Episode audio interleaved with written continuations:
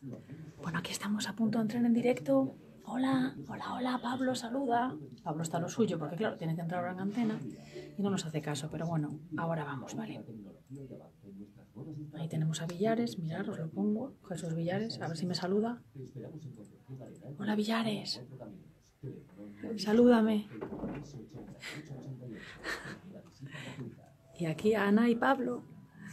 Está aquí con nosotros Ana Cores, que es como, como recibir a la primavera, ¿no? Porque, porque viene siempre con una sonrisa dispuesta a hablarnos de cuestiones que tienen que ver con, con la medicina, con nuestra salud bucodental, pero viene ya toda sonriente y es una maravilla. ¿Qué tal, Muchas Ana? ¿Cómo- gracias, cómo buenos días. Buenos días. Además, hay oyentes, oyentes que nos comentan cosas, eh, eh, a veces el fin de semana, como muchos oyentes nos escuchan después eh, pues, a través de los podcasts, no es como antes, ¿no? Que os- escuchabas la radio en ese momento o, o no lo- o ya pasaba, pues ahora pues, pues a través del Facebook también pues van cogiendo eh, fragmentos de tus intervenciones y nos plantean eh, preguntas y dudas. Y, y, por ejemplo, una persona dice, cu- eh, cualquiera puede hacerse una carga inmediata. Yo antes de que me respondas, te pregunto, vamos a recordar lo que es la carga inmediata. Pues perfecto, mira, eh, me encanta entonces el programa así, vamos a resolver las dudas. Carga inmediata decíamos que era cuando a una persona eh, le falta un diente o, o varios dientes o todos, ¿vale? O bien los tiene, pero los tiene en tan mal estado que los tenemos que extraer, ¿vale? ¿Qué le hacemos? Pues en la misma intervención le sacamos los dientes que no, que no nos sirven, que están malos, con infecciones o, bueno, etcétera. Eh, le colocamos los implantes ese mismo día y ese mismo día le colocamos unos dientes fijos atornillados, con lo cual el paciente se va, imagínate, sonriendo mucho mejor de lo que entró y sobre todo con mejor salud, claro. Bueno, y ahora viene la pregunta, ¿cualquiera puede hacerse una carga inmediata? Eh, sí, sí, cualquier persona se puede hacer eh, una carga inmediata o implantes, tenga la que tenga, ¿no? Si es verdad que hay personas que según, eh, si tienen algunas enfermedades como diabetes, eh, hipertensión, enfermedades cardíacas, sí es verdad que tendremos que tener en cuenta eso a la hora de planificar nuestras cirugías, pero sin mayor problema, sin más. Y imagínate un caso extremo que, que dices, ¿y si no tengo hueso para colocar implantes?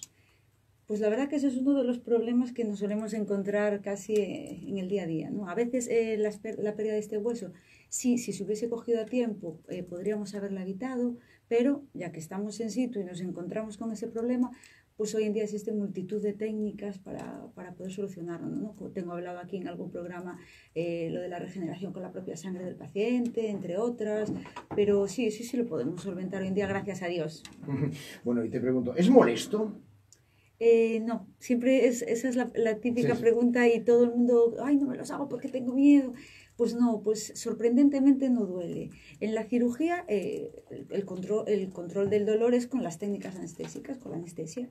Y después en el posoperatorio pues no suele doler porque siempre damos la medicación eh, necesaria. Sí es verdad que damos justa porque no nos gusta dar mucho antibiótico, pero es la necesaria para que no haya ningún tipo de, de dolor. Todo está controlado. Otra persona está preocupada eh, por si eh, el organismo puede rechazar el implante.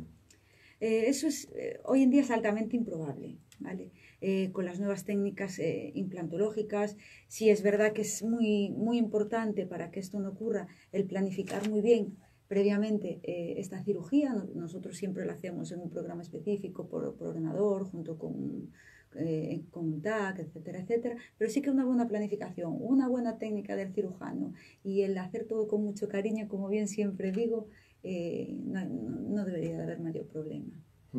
Bueno, ¿y qué cuidados requieren los implantes? Una vez que te los has hecho, eh, puedes hacer vida normal, tienes que tener una te invitan un chuletón, no puedes, eh, a veces tienes que tomar una serie de precauciones. Pues buena pregunta. Yo siempre digo, el día que lo colocamos ya la- eh, los dientes, ya siempre decimos, venga, comerte el chuletón. Es la típica frase, ¿no? Un poquito de, bromas. Eh, hay que hacer un- una vida normal. Si es verdad que el mismo cuidado dental que, te podemos tener con nuestros propios dientes, un buen cepillado, una buena técnica, eh, enjuagues. Sí, sí es verdad que recomendamos unos cepillos especiales según el tipo de prótesis que le hayamos recomendado y colocado. Sí es verdad que eh, recomendamos unos cepillos especiales, pero sin más buena higiene como, como nuestros dientes. Bueno, pues eh, hacer vida normal y sobre todo informarse, ¿no? Que la gente eh, que, que no tenga miedo a pasar por allí por Herrera y Cores, ¿no? Efectivamente, Eh, que están ahí, encantados. en Cuatro Caminos, en Concepción Arenal, llegando prácticamente ya a la fuente de Cuatro Caminos, se ve perfectamente la clínica y que pregunten, ¿no? Porque después cada caso será... mm, Cada caso es particular, existen multitud de técnicas y a cada persona, lógicamente, tenemos que verla para ver qué es lo que mejor se adapta eh, a, a ese paciente, ¿no? En situ. Pero bueno, encantados de que venga todo el mundo y con mucho cariño y con muchas ganas estamos allí. Fenomenal, Ana, muchísimas gracias. Muchas gracias a vosotros. Ana Cores de Herrera y Cores.